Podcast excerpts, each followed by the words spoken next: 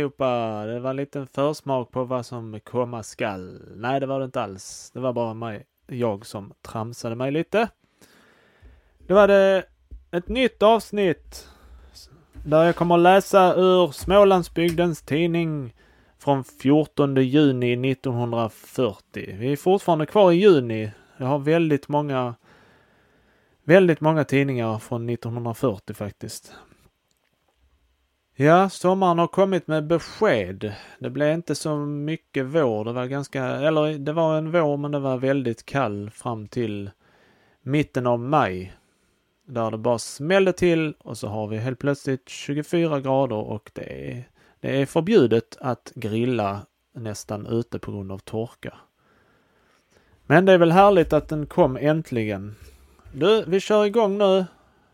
Eh, två snabba nyheter. Varmbad kostade direktör 2000 kronor. Göteborg den 12. Inte mindre än 2000 kronor fick igår en direktör från Kungälv böta för brott mot varmvattenförbudet.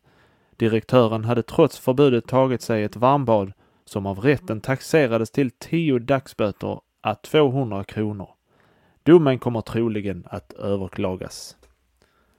Undrar hur de kom på att han tog varmbad. Nästa. Levande schack. En levande schackturnering kommer att i slutet av juni utspelas i Vilna. Som schackfigurer kommer 200 personer från opera, ballett och teatrar att deltaga. Schackspelet kommer att få formen av en kamp mellan litauer och tartarer och figurerna kommer att vara klädda i 1600-talskostymer. I spetsen för litauerna kommer den litauiske schackmästaren Mikenas att stå medan den estniske stormästaren Keres kommer att anföra tartarerna. Vilket påminner oss om Karl XIIs film där vi tycker oss minnas ha sett August den starke spela schack på samma sätt. Det var väl en härlig inledning på podcasten. Vi går vidare! Blixtkrig, livsrum och så vidare. En språkforskare i Amerika har roat sig med att studera de moderna slagorden och deras upptagande i det vardagliga talspråket. Och han har konstaterat, främst med hjälp av dagstidningarna, att slagorden mycket snart blir allmänt känd, kända och använda fraser och glosor i språket. Främst i raden står ordet blixtkrig som inte har värst lång tid bakom sig men redan användes om allt möjligt, om sport, affärer och barnlekar och mycket annat. Och vidare har första sammansättningsdelen i ordet blivit ett prefix till alla möjligt andra ord. Livsrum är ett annat av de moderna slagorden som också snabbt smält in i språket. Och likaså är det inte många nu för tiden som inte vet vad blackout alltså det engelska ordet för mörkläggning, är för något. Slut på artikeln. Ja, blackout. Eh, blackout används ju fortfarande men blixtkrig och livsrum, det vet jag inte. Det blev väl inte populärt. Blixtkrig är ju bara namnet på Hitlers eh, snabba attack i början på andra världskriget.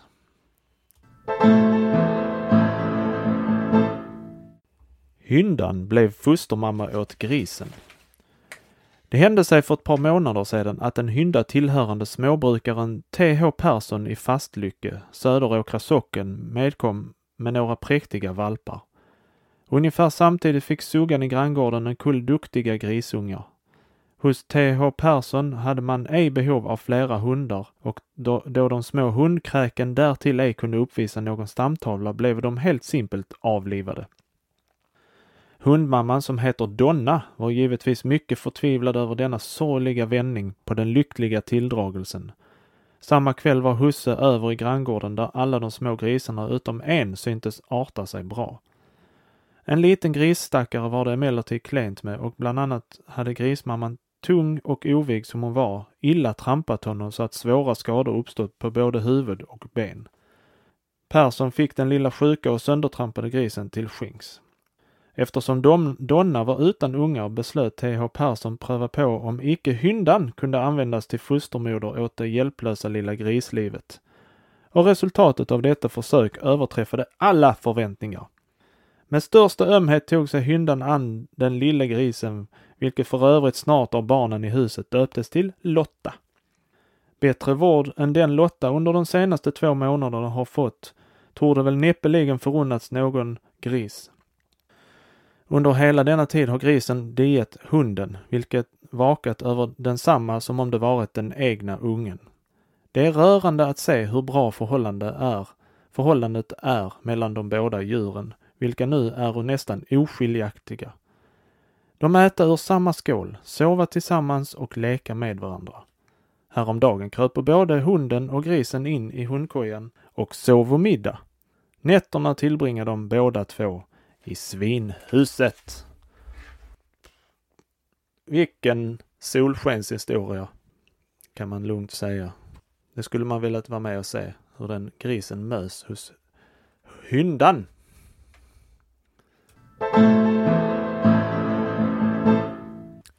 Sven-Olof Sandberg till Huskvarna. Programmet för lördagens medborgarfest är nu klart.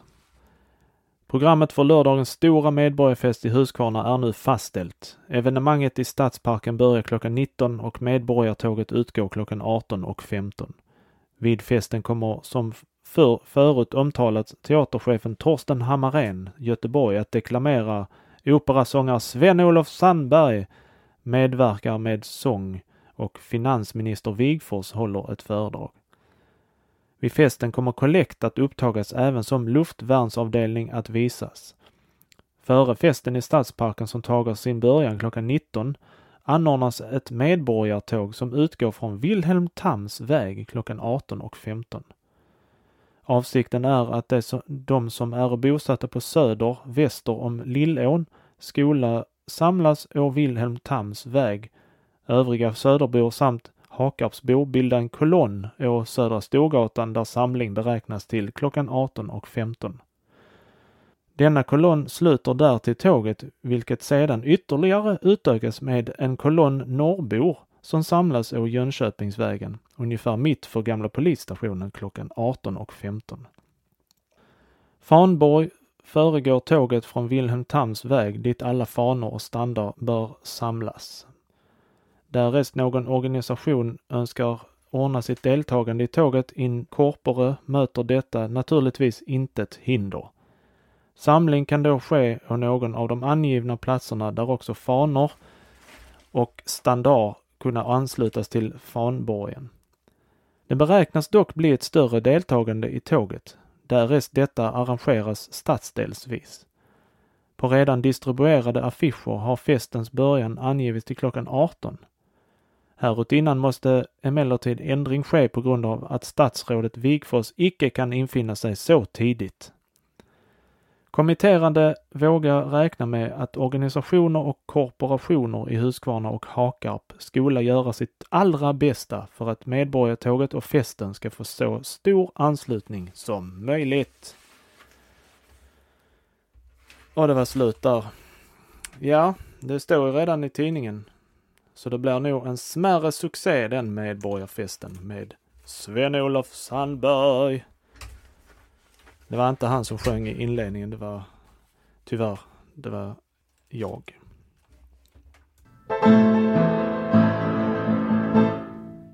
Vi får plats med en liten hyllning här. På sin 50-årsdag i tisdags blev lantbrukaren och fjärdingsmannen Erik Stork, Rickelstorp, föremål för storslagna hyllningar då jubilaren på eftermiddagen anlände till hemmet från någonstans i Sverige där han redan innan han lämnade den blivit av sin pluton uppvaktad med en tenntallrik med gravyr av en minnesrik plats i Sverige jämte textad adress med samtliga mannars namnteckningar. Vid hemkomsten inleddes hyllningarna av familjen som överlämnade en dyrbar golvmatta jämte en tennvas. Syskon och släktingar uppvaktade med ett par dyrbara fåtöljer och en golvlampa. Därefter anlände grannarna vilkas talan fördes av lantbrukare Erik Johansson, vilken överlämnade en gåva i kontanter och textad adress. Vidare anlände en deputation av sockenbor, vilket med kantor Wilson och kommunalordförande Gustav Johansson som talesmän överlämnade en gåva i kontanter som ska användas till hedersgåva efter eget val. Representanter för vännerna i Hylletofta uppvaktade genom lantbrukare Axel Johansson Sjöstorp, vilken överlämnade ett par kandelabra och en silvertallrik.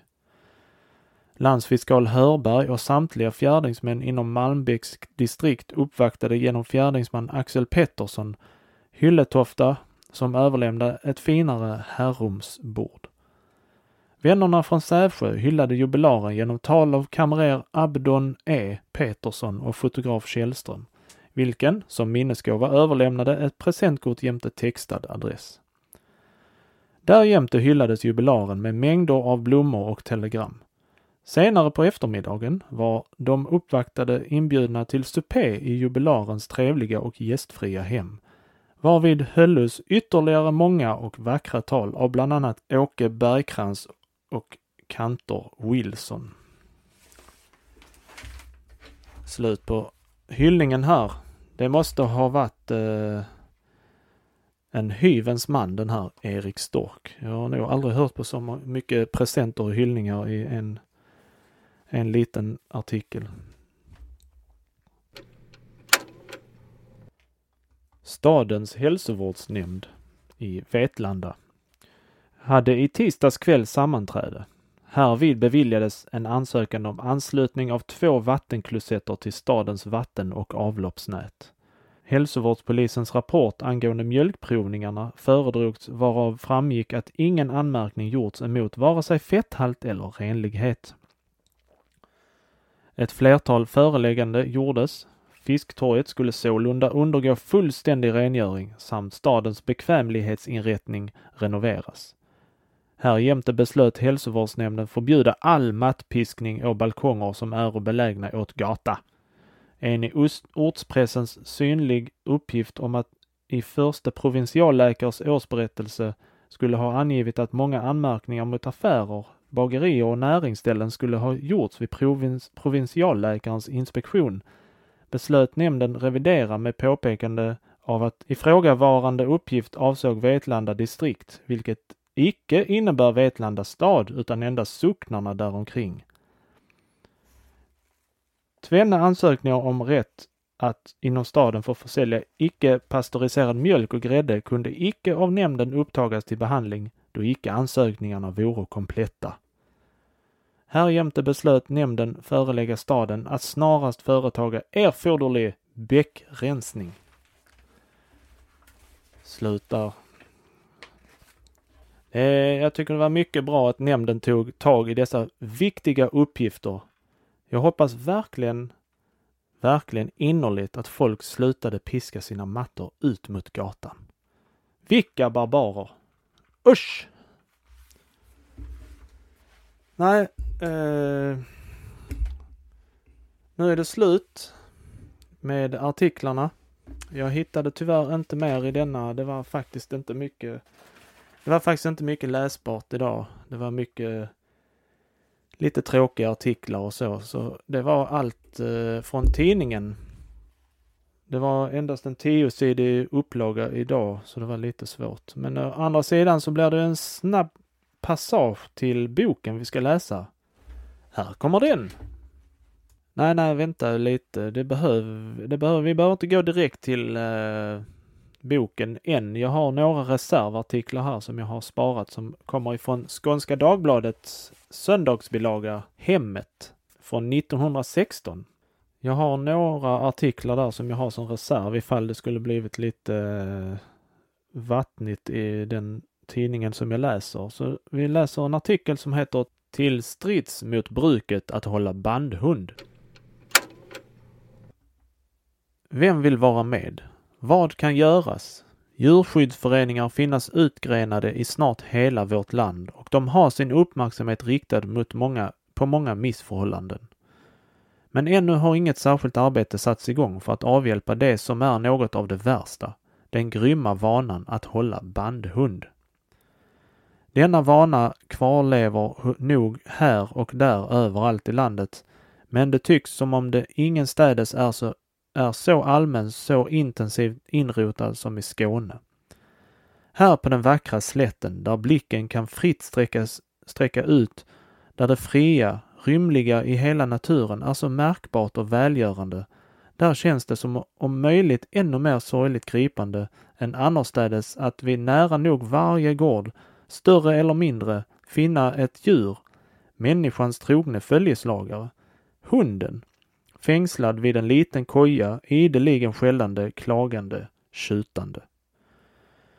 Under det skärande intrycket härav frågar sig en främmande. Varför ska det arma djuret behöva pinas så? Till vilken nytta är det? Ingen i den dagliga omgivningen fäster sig något vidare vid hundens uppförande. Till och med under hans mest hjärtstötande långdragna klagotjut eller förtvivlade skällande nätterna igenom sover gårdens folk sin trygga sömn. Och dock kan man till svar på sin fråga, varför ska ni nödvändigt ha bandhund? Få höra. Det är så trevligt att han säger till när någon kommer. Det är som fastläggs i medvetandet att nog måste man ha en hund vid kojan. Det är lika naturligt som att ha en trädgårdstäppa vid huset. Det tycks vara totalt lönlöst att få dem att fatta det meningslösa och orätta i detta djurplågeri eller ens fatta att det är djurplågeri liksom att få dem att förstå att en hund som går lös och är tillgiven sitt hem och sitt husbondefolk är en vida bättre vaktare vid verkliga behov än den som står bunden, ständigt skällande. En och annan ägare tycker nog att hunden bör släppas lös emellanåt. Men så blir klagomål från grannar närmare och fjärmare. Hunden far omkring, biter ihjäl får, höns och ankor och är även farlig för människor. Det blir botelser att skjuta hunden om han ej hålles bunden. Och så måste han ju ständigt stå bunden eftersom han är så ilsken. Vem tänker på varför han är så ilsken? När hans förfäder i flera generationer varit band, bandhundar, levat sitt liv i, fort, i förtvivlan och raseri över människans obarmhärtighet, har han ju ilskenheten så att säga i blodet. Det går inte i ett slag att få bort bandhundssystemet. Men icke bör det alltjämt få fortsätta som hittills. Det är nog på upplysningens väg detta som så mycket annat skall botas. Kunde icke några av våra uppoffrande djurskyddsföreläsare för någon tid koncentrera sitt arbete på att vinna den präktiga, fast mycket konservativa skånska allmogen för våra idéer om djurens rätt och göra dem till verkliga djurvänner. Det var slut på artikeln. Hunden, människans bästa vän? Ja, man börjar ju undra. Men det var ju bra att de eh, skulle ta, får verkligen hoppas att de tog upp det snabbt nog. Vi tar en liten kortis här till i samma tidning. Tyske kejsaren. Tyske kejsaren lär för sin goda hälsa till stor del ha att tacka den omständigheten att han iakttagit följande sundhetsregler uppsatta av hans livmedikus. Ät frukt till frukosten. Ät aldrig varmt bakverk. Ät potatis endast en gång om dagen. Drick aldrig te eller kaffe. Gå en mil varje dag, hurdant vädret än är. Tag ett bad varje dag. Tvätta ansiktet varje afton med varmt vatten. Sov åtta timmar om dygnet. Det var slut på artikeln. Jag, jag tror nog eh, det viktigaste han gjorde där, det var nog att gå en mil om dagen. Det är nog inte många som gör det.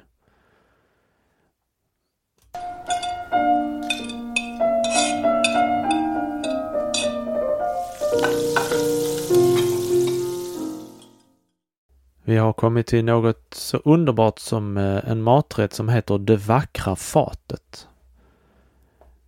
Till det behöver man en bit färsk grön gurka, tre tomater eller en knippa rädisor, god ost, 200 gram räkor och 50 gram tunga, skinka eller dylikt och grönsallad. Mm, hur tänker du? Tänker ni, vad, vad ska man göra med detta? Ska man eh, filea det? Ska man eh, hacka det i bitar och göra en sallad av det? Man ska göra så här. Gurka, tomater, ost och tunga skäras i skivor. Räkorna rensas och salladen sköljes väl. Alla ingredienserna läggas i rader eller grupper på ej för litet fat. Man garnerar rikligt med sallad. Ingredienserna kunna varieras. De böra emellertid vara lämpligt kombinerade ur såväl smak som färgsynpunkt. Istället för att använda många assietter kan det vara fördelaktigt att servera det så kallade uppskurna på ett fat.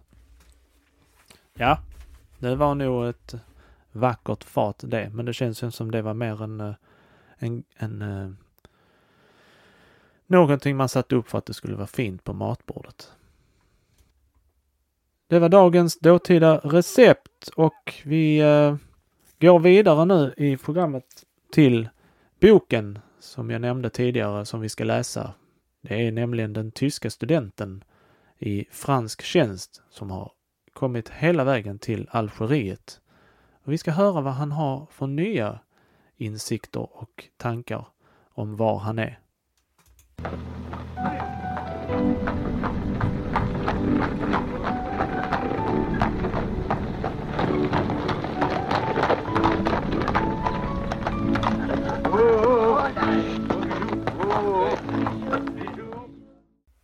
Förra avsnittet så fick vi reda på vad han tyckte om eh, turkarna och morerna. Och hur de såg ut och han beskrev dem väldigt, väldigt eh, ingående. Idag har vi kommit till sidan 73 och då börjar vi med kapitel som heter Judarne. Judarna levde under turkarnas regering i ett förskräckligt förtryck. Alla delar av deras dräkt måste vara svarta ända till skjortan vars långa ärmar hänga obetäckta ned. En muselmanisk pojke kunde slå, stå och skymfa en jude, hur gammal och svag än denne måtte vara, utan att denne senare var, att så säga, berättigad att beklaga sig, fast mindre till försvar. Gick en jude förbi en moské eller någon högre ämbetsmans hus måste han avlägga sina sandaler eller tofflor och gå barfota. Mötte de en muselman av förnämt stånd måste de skyndsamt på ett visst avstånd vika av till vänster ifrån vägen, lämna sina sandaler två till tre steg bakom sig och antaga en ödmjuk ställning därigenom att de böjde kroppen långt framåt till dess muselmannen var förbi. Detta tillstånd av förakt och förtryck har sedan fransmännen blivit herrar av Alger tagit slut. Ja, ehuru nyss de lägsta och mest föraktade skola judarna må hända innan kort i anseende, inflytande och välstånd ibland alla folkklasser i staden spela den viktigaste och första rollen, varom deras skickligare, smidigare, mera intrig intriganta sinne och deras morernas överlägsna bildning och verksamhet göra dem försäkrade. Väl står de i antal efter för de moriska befolkningen, de kunna ungefärligen utgöra en fjärdedel av stadens hela folkmängd, som uppskattas till omkring 140 000 invånare. Men handeln, synnerligen den en grås, är såvida ej europeer, särdeles fransmän, spanjorer och italienare slagit den under sig i deras händer. I likhet med morerna går även dessa i vida byxor, räckande till knät med nakna fötter, de rikare dock med härmande av europeiska seder stundom i fina vita strumpor och skor, turkisk tillskurna västar och livgördlar. Istället för morens vita eller färgade turban bär de ett svart eller svartbrunt kläde som består av samma tyg med, med västen över huvudet så att ansiktet endast fram till blir öppet. De rikare kastar dessutom ännu en lång vit talar av mörkblått tyg över skuldrorna. Då religionen icke föreskriver dem något i avseende på klädedräkt och de i sina trosbröder i Frankrike, Tyskland och så vidare redan hava föregångare nog i frankiska moder, så är det att förutse att de efterhand skulle helt och hållet tillägna sig des, de sistnämnda. Ehuru icke nu vid min ankomst till Alger såg jag dock trenne år senare flera söner av algeriska judar förvandlade i halva parisersprätter. Den runda kastorhatten, den gula, de gula handskarna och håret alla Titus, vilket de antagit av de franska moderna, tog sig alls icke illa emot de vida, veckiga, korta byxorna, från vilka de icke tycktes kunna skilja sig och under vilka de bure vackra vita strumpor med svarta skor eller höga blanka hälsstövlar. Och om, som man har skäl att vänta, dandys i Paris och London komma dessa algirherrar endast halva vägen till mötes, så skall snart ingen skillnad dem emellan äga rum. Många av de rikare algirerjudarna, även flera morer, hade redan fördom skickat sina söner till Frankrike att där låta giva dem en mera fördelaktig bildning och detta är i själva verket säkraste medlet att för framtiden försäkra dem om en bättre, om bättre utsikter. Om judarna icke heller i Alger förnekar sin karaktär och överhuvud är snikna, vinningslystna, bedrägliga, så är de likväl genom sin, sitt århundraden långvariga förtryck åtminstone till någon del att ursäkta. Judinnorna, vilka utom europeiskarna och negrinnorna är de enda som på gatorna visar sig utan omhöljen, bära en mörk, i snitt den europeiska icke mycket olik klädedräkt och höga avlånga huvor vilka är konstigt flätade av järn och mässing och silvertråd, behängda med band och icke olika de katolska damernas i många trakter utav Tyskland. Jag har i Alger sett några tämligt vackra judinnor, vilka i synnerhet utmärkte sig genom en livlig taint. De flesta har dock en platt osmaklig fysionomi och en slappt byggd kropp. Om av natur eller vanart vet jag ej, men som man påstår hade det förut emot de rika turkarna varit ingenting mindre än niska på sina behag. Då Renaud yttrar Judinnornas fysiska karaktär är mycket kallare än morinnornas. Deras blod är is emot de sista. Så vet jag väl icke med vilken termometer den fransyske officeraren mätit båda värme men så mycket kan jag med vishet säga att denna is många gång blivit ganska sjudande, ty man kan varje dag på Algiers gator se dem hårslitas och råka i de grullig, gruvliga, gruvligaste vrede.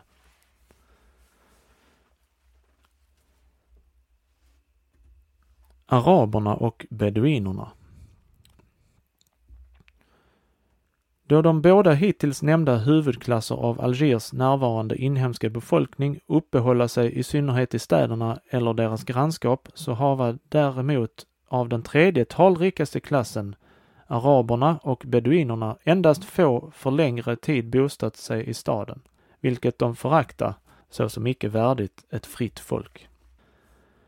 De båda namnen araber och beduiner betecknar en liten olikhet då man under de förra förstår mera de bofasta jämte boskapsskötsel med åkerbruk och lanthushållning sysselsatta, under den senare mera de uteslutande eller företrädesvis av sina jordar levande lantbygdens invånare, vilka antingen föra ett nomadiskt levnadssätt eller närma sig därtill. Men om man även inom olika stammar och familjer av detta folk allt efter deras större eller mindre avstånd från stadslivet, träffar en märklig olikhet i levnadssätt och seder i det många av dem närmar sig mera morernas levnadsart. Ofta till och med är blandade med denna stam, under det andra står nästan på samma grad med vildar, så är dock araber och beduiner jämte dem i bergen levande, levande ännu råare kabylerna, genom vissa gemensamma kännemärken utmärkta som en enda från gemensam rot uppsprungen stam. De är verkliga urbefolkningen i barbariet, avkomlingar av dessa numidier och maur mauritaner, vilka under Massini, Massinissa, Syfax och Jugurta kämpade mot romarna. Beduinerna, Bedauri, är av medelmåttig, ofta även mer än vanlig storlek och har överhuvudtaget en mager, senig, kraftig och muskulös kropp. Deras fysionomi, i synnerhet i ungdomen, är uttrycksfull. Deras djupt liggande ögon gnistrar under deras svarta buskiga ögonbryn med en i våra nordliga klimater ovanlig eld. De har vanligen en örnnäsa, en väl utskuren mun och vackra tänder. Ansiktsbildningen är avlång, öronen något tjocka, långa och låga. Deras hud är svartgul. De egentliga nomaderna mera svartbrun. Deras skägg är kort, tunt och fjunigt, på kinderna mindre glest än annorstädes. Men deras svarta hår är hos dem alla utomordentligt tjockt. Beduinernas klädsel består vanligtvis av intet annat än ett genom långvarigt bruk för det mesta smutsigt och trasigt stycke vitt ylletyg kallat haik, vilket de vecklar omkring kroppen och länderna, även som kring pannan medelst band. Andra bära den från hajken endast genom kapuschongen åtskilda moriska bärnus och stundom denna ovanpå hajken. Kapuschongen tjänar dem som huvudbeteckning emot kölden, regnet och solstrålarna. Utom, utom dess låta de den ofta hänga ner och hava då på sina svarta kortklippta huvuden blott den lilla ursprungligen röda men vanligtvis genom smuts svartbrunt färgade kalotten. De bära aldrig strumpor, sällan benkläder eller tofflor. De egentliga nomaderna också aldrig sådana. Blott någon gång såg jag några, vilka hade sandaler av läder med remmar bundna fast vid fotsålarna. De springa barfotade utan smärta genom tistlar, vilka genom bekläderna och kamascherna gjorde oss, gjorde oss blodiga fötter. De beduinska kvinnornas klädedräkt är allt vad man kan kalla enkelt. En överrock med vida armar av ett grovt vitt ylletyg, vilka de träda huvud, armar och ben igenom och tilldraga omkring kroppen med en gördel av läder eller snören, är jämte ett stycke tyg i vilket de så ofta de visar sig offentligen insvepa sig liksom morinnorna från huvudet till fötterna, deras hela klädnad. Men därvid älskar de på de högsta smycken, öringar, fingerringar, fot och armspännen. Bland de fattiga är dessa prydnader för, förfärdigade utav horn, hos de rikare av silver, bärnsten, koraller eller pärlemor. Männerna bekymrar sig föga om sin egen klädsel men utstyrar gärna sina fruntimmer, vilket efter deras tankar återkastar äran på dem. Även dessa bära varken strumpor eller skor och om man undantager håret, vilka de hålla jämte skägget, som de icke hava, så liknar de nästan helt och hållet männorna, ty brösten kan man under deras klädnad ej urskilja. Tatuerandet av naglarna, även som ögonbrynens färgning, är också hos dem liksom morinnorna öfligt. Att fälla något omdöme över beduinernas karaktär i allmänhet är svårt i följd av deras fullkomliga olikhet med allt vad som förut är oss bekant. Mycket som i deras ställning är en dygd måste synas oss en last också och så tvärtom. Huvuddraget i deras karaktär är kärleken till oberoende, vilket, vilken i öknarna och bergen har sitt hem och låter deras invånare blicka med förakt ned på de slavar vilka bor i städerna. Denna obändiga kärlek till oberoende ska aldrig tillåta deras fullkomliga underkuvande. De skola, så som många redan gjort, föredraga att förflytta sig än djupare in i bergen eller öknarna. Väl här, i den mån de närmat sig städer och kultiverade distrikter, denna oavhängighetsanda hos många förlorat i energi, men jag påstår dristigt att detta skett på bekostnad av deras dygder. Allt vad som tillskyndas beduinerna och deras gemenskap med städerna, deras underkuvande och statsskyldighet är en tillväxt av behov och laster och avtagande dygder.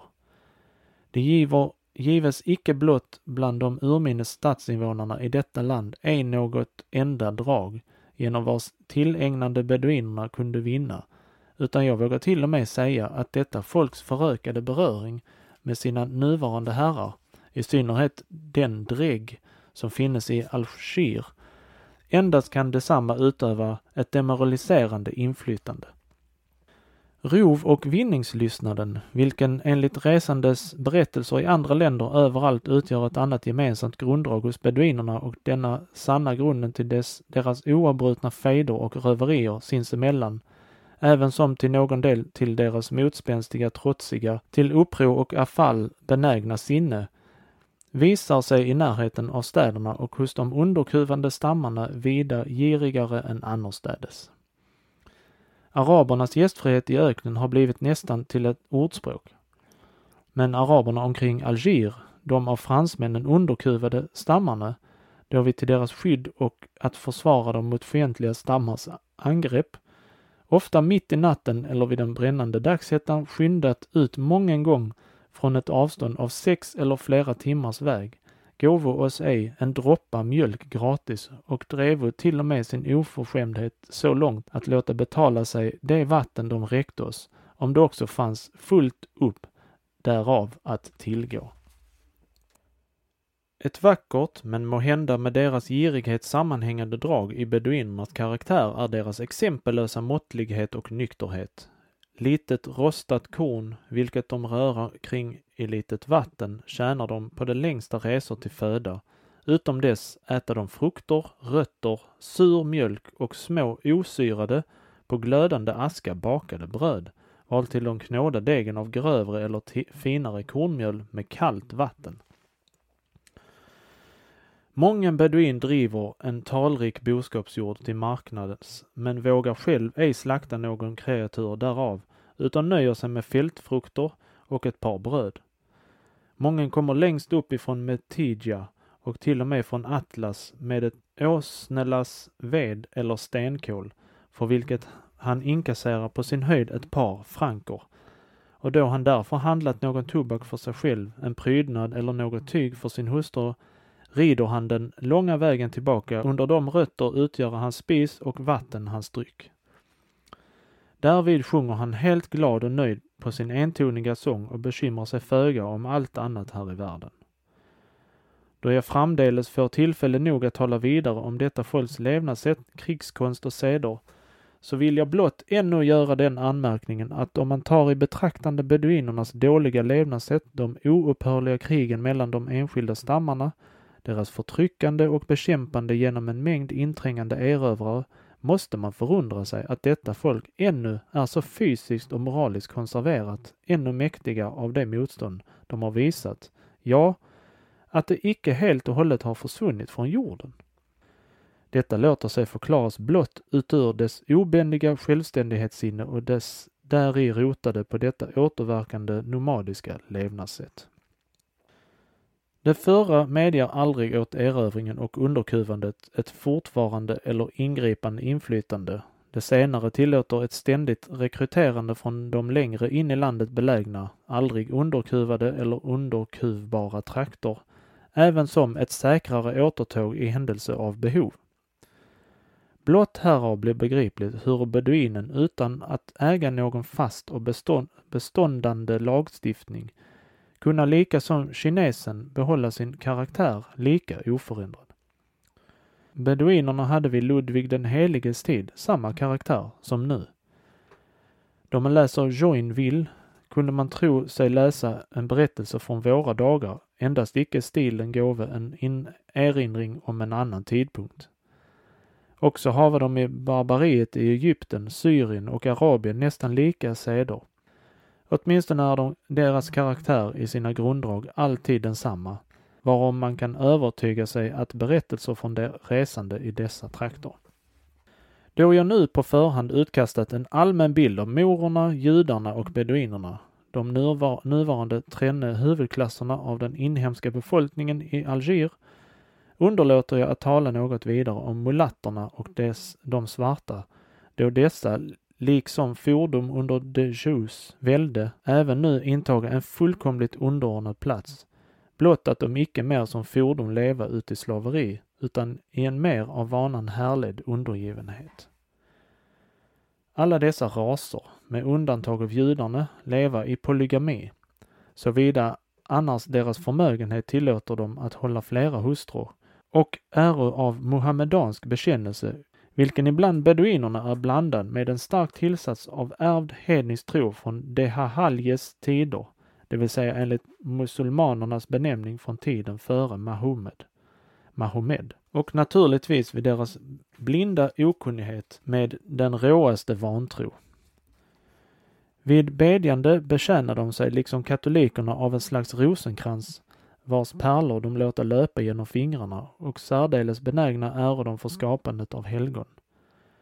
En sådan helig eller marabut åtnjuter under sin livstid en hög aktning och de, det ställe där han blivit jordad tjänar slätterna och bergens beduiner, vilka icke äga någon moské, på en gång till tempel och till tillflyktsort. Algirernas gemensamma språk är arabiskan, om vilken man för övrigt har försäkrat sig att den av beduinerna talas vida renare och riktigare än av invånarna, i synnerhet i de vid havet belägna städer. Här fördärvas språket genom inblandning av främmande uttryck. Även har man där tvungen av behovet skapat ett av spanska, italienska och arabiska sammansatt och blandat affärsspråk, vilket man benämnt det lillmoriska eller frankiska och vilket gör det möjligt för den som förstår italienska eller spanska att någorlunda göra sig förstådd av algerarna. Snart skall dock fransyskan blivit tillräckligt i städerna, då morer och judar finna sitt eget intresse vid att lära den. Att beduinerna utan skriftkunskap så många århundraden igenom behållit sitt språk i någorlunda renhet likväl finnas bland olika stammar mycket olika dialekter måste sannolikt tillskrivas bruket att lära utantill och ofta läsa upp åtskilligt ur Koranen. Från denna lilla exkursion vänder jag nu tillbaka till tråden för min berättelse. Kasba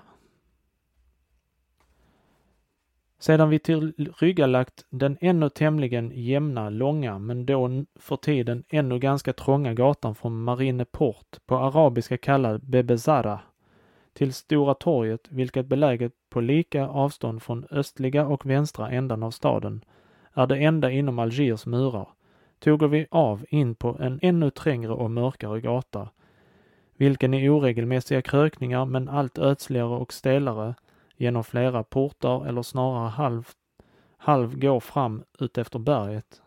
Snart såg vi blott stängda husportar, ingen handel, inga bodar mer. Den dödstystnad som här härskade kontrasterade frappant med den i staden fortfarande larmet. Äntligen sedan vi sålunda vandrat uppför en halv timmas tid, sjudande och drypande av svett under våra kamelbördor och plågade av den gruvligaste törst, kungjorde oss en fett och oljelukt och snart även anblicken av soldaterna, vilka omringade de vid gatan upprättade limonadier och gantinier och frikotier och wurstbrettlerbodarna, grannskapet av en kasern. Det var Kasuba, eller Kasba, för vilken vi befunn oss, men vi blev icke inkvarterade i detta hus utan i en helt nära belägen moské, där vi på det, om vi också hårda, dock snygga stenhällar varmed golvet var belagt, funna åtminstone rum nog att utsträcka våra trötta lemmar. Den som, eller en som en så mödosam och besvärlig sjöresa som vår beträder fasta landet, den ska först tänka på stärkandet och vederkvickandet av sin egen kropp. Vore han och aldrig så nyfiken att han ser sig omkring i sina omgivningar den såld vi för de åtta dagarnas överfart bekommo gjorde väl allenast ett par franker, men på marschen genom Frankrike hade jag redan lärt inskränka mig att på livsmedel, åtminstone de, efter vilka jag närmast frågade, var då för tiden i Alger så gott pris att jag tvenne dagar kunde tära på en summa, vilken annars knappast skulle räckt för ögonblicket. Därtill kom en annan omständighet, vilket våra soldater visste ganska väl begagna. Det fanns då ännu ganska lite mynt ute i Alger och då vår bataljon godgjord, gottgjordes genom fem, fem frankstycken. Så att ungefär två man erhöll ett sådant så inträffade att värdarna och krämarna sedan man tappert ätit och druckit hos dem icke kunde växla. Så att de måste låta soldaterna med deras välbehållna silverstycke vandra vidare. Många gingo så i början från ena boden och skänken till den andra i det de gjorde överallt på samma sätt tills slutligen säljarna fingo öppna ögon och icke släppa mera till, för en man föreviste myntet eller tog varor för hela penningen. Då algerarna då förtiden ännu förstod sig föga på den franska myntslagen så var även detta en betydande resurs för många, vilka icke gjorde sig samvete av att bedraga de okunniga judarna och morerna. Man tvang dem att antaga de fransyska penningarna om de också icke kände dem, men då det al algeriska myntet antogs ej av dem om man icke var säker att därpå ej någonting förlora. Vid den tiden såg man ännu mycket av den senare i omlopp, men senare försvann det alldeles då, som jag hörde, moror, judar och araber småningom åter drogo det till sig för sin handel i det inre. Efter att således genom mat och dryck och sömn tillräckligt hava stärkt mig och renat mina klädesparceller ifrån skeppssmuts lagade jag mig till upptäcktsresor i den för mig så nya, främmandeartade staden. Först ville jag nu bese den närbelägna Kasba, detta slott som ännu före, före den 5 juli förlidet år beboddes utav Dejen och i vilket han inneslutit sina skatter och sitt harem. En kanonjär från Elsass, vilken varit bland de, för, de första som tog det i besiktning och ännu var förlagt där, erbjöd sig, sedan jag med honom druckit en butelj vin, att bliva min ledsagare. En tung gammal port tjänar till ingång i Dejens före detta palats och för in i ett fyrkantigt täckt rum där en brunn med runda marmorbänkar i skapnad av en skål befinner sig. Därpå förde oss en smutsig gränd emellan Dejens stall till Divansgården. Denna gård är rymlig och vacker, belagt med marmor. I dess mitt befinner sig en springbrunn, som är den enda prydnaden i denna gård, att icke tala om några citronträd vilka i dess hörn giva lite skugga. På ena sidan av galleriet finner man än en lång bänk på vilken Dejen tog sin plats då han höll divan, satt till doms eller gav audiens, audiens åt främmande konsuler och utländska köpmän. Nedanför samma galleri vid ändan av bänken var dörren till skattkammaren där Bourmont påträffade hög, höglagda mer än 50 miljoner durus, bujus, piaster och rubo sultani försedd med svåra lås och järnbommar. För att erhålla något begrepp om allt vad jag för övrigt såg ute i Kasuba tänkte man sig omkring divangårdens salar och magasiner, stall och trädgårdar eller snarare med träd planterade utgårdar i vilka man vid uppgivandet ännu träffade strutsar, ett menageri, varest ännu befunne sig tigrar och lejon, en moské, ett oerhört krutmagasin och så vidare. Allt utan ordning eller plan och allt omslutet av 40 fots höga murar på vilka ännu stod en mängd kanoner av olika kaliber med mynningarna färgade gröna och röda och av vilka era hälften vore riktade mot landet att försvara staden, den andra åter emot staden att i händelse av uppror skjuta den i kras. Dejens rum och hans harem vore, som han sade mig, i andra våningen åt öster. Jag kunde ej inkomma i dem emedan generalstaben höll dem upptagna. Men min kanonjär, som strax i början kommit dit kunde ej förtälja nog om de tunga guld och silvertygen, om de rika broderierna, om de präktiga med förgyllt brons sirade acajou-möblerna, om de av rosen, jasmin, muskot och aloedofter liksom genomdränkta atmosfären, om de präktiga med guldfransar omhängda divanerna i rummen, vilka genom vissa andra däri funna föremål igenkändes för att hava tillhört Dejens fruntimmer. Emellertid skola all dessa rum därjämte vara varit så smutsiga, så fulla av alla slag av farliga insekter att de, för att tjäna generalerna och deras stab till boning, måste först renas medelst ättika och kalkvatten i flera omgångar. Utom staden leder ifrån Kaspa en trång mörk välvd gång, vilken är åtminstone 40 steg lång, spärrad genom falldörrar och för sex man lätt att försvara.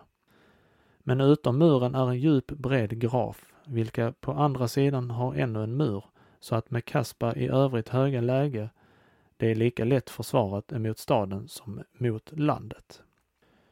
Denna omständighet och de många uppror för vilka Dejen varit utsatt hade bestämt den förra Dejen Ali Kodja år 1817 att följa sin dåvarande ministers Husseins råd och utbyta sin förutvarande boning i nedre delen av staden mot en säkrare Kasba. Därjämte blev även Hasna, eller statskassan därifrån förlagd hit, varvid för flyttningen av guldet 76 mulåsnor och för silvret 1400 enligt säkra berättelser vore erforderliga. Hasna En åsneladdning uppskattad till 3 centner gör 76 laddningar 228 centner eller 11 159 kilogram guld, vilket ger ett nettobelopp av ungefär 34,5 miljon franker. De 1400 silverladdningarna till 3 centner giva 4200 centner eller 151 724 kilogram silver, vilket gör omkring 30,5 miljon. Så att de ädelstenarna, klenodierna med mera uppskattas till 3,5 miljoner. Hasna efter detta ungefärliga, naturligtvis ej mycket noggranna överslag måtte ha utgjort 68,5 miljoner. Om man härifrån avdrar det av Kaznaji, Dejens överskattmästare medgivna def deficit sedan 1818 räknat till en miljon årligen så måste vid uppgivandet av Alger ha funnits omkring 56 miljoner franker, några miljoner mer eller mindre. Då general Bourmont den 5 juli 1830 med hela sin generalstab inflyttade i Kasuba fann han på divansgården Khaznaji som åt honom överlämnade skattkammarens nycklar. Genast blev alla till detsamma ledande dörrar förseglade. Följande dag gjorde inventering. Man vägde alla mynt och ett dussin artilleriofficerare vore sysselsatta att inpacka guldet och silvret i förseglade numrerade kistor. Inventarium utvisade värdet av varje kista. Summorna i Hasna vore fördelade på följande sätt. Första salen, i vilken man inträdde och vilket var delad genom en i mitten anbragt tre fot hög avplankning, innehöll boujous, ett algeriskt mynt av tre frankers 72 centimers värde. En andra dörr blev öppnad, därupå en tredje, vilken ledde till en stor genom ett fönster upplyst sal innehållande trenne med silverstänger. Rojus och andra mynt fyllda stora koffertar. Trennes särskilda dörrar, vilken lät du öppna sig med samma nyckel, förde till trenne mörka kamrar, av vilka de mellersta innehöll guldmynt, vilka alla från ifrån Roboa Soldano, 3 frank 80 cent, till den dubbla mexikanska kvadrupen, 268 frank, låg brokigt om varandra och utgjorde ett värde av omkring 20 miljoner i guld. De båda andra sidovalven innehöll det ena mokus eller portugisiska piastrar och de andra tunga piastrar inalles även omkring 24 miljoner i silver. Över huvud blev den summa som Algiers erövring inbragte i guld och silver jämte övriga förefunna dyrbarheter i de ministeriala bladen uppgiven till 55 miljoner vilket från vår ovanför gjorda uppskattning utgör blott en miljons skillnad. Kostnaderna för expeditionen belöpte sig till 43 miljoner, alltså var de 1200 gjutna kanonerna och annan material som förefanns oberäknat ett överskott av 12 miljoner. Denna summa syntes med avseende på de oerhörda skatter, vilka sjörövarna i århundrade hopat så ringa att i synnerhet sedan julirevolutionen störtat Bourmonts minister Oppositionsbladen offentligen beskyllde denne för undersläv. Schaler, amerikansk konsul i Marseille, vilket var i övrigt väl bekant med de algeriska sakerna, hade uppskattat Hasna till 50 miljoner dollars, 270 miljoner franc, andra till 106 miljoner. Fransoserna trodde också verkligen det någonstädes ett underjordiskt vall med guld befunne sig med alla hotelser emot Kaznadji och hans underlydande om de ej ville ange detta blev fruktlösa. De svure på Koranen att detta vore allt. Det är sant, vid en ordentlig förvaltning av skatten hade dejen bort bliva vida rikare. Men då man betänker att Kasnaji där bar in och tog ut utan att där, däröver föra någon räkning att sedan 20 år utgifterna överstigit inkomsterna och det årliga deficit blivit betäckt ut ur skattkammaren så ska man finna algirernas mening begripligare, vilka säga att fordom Alice brunn flödat över av guld, att man sedan måste bocka sig för att upphämta något därutur, och man nu blott medelst en lång stege kunna be bekomma något.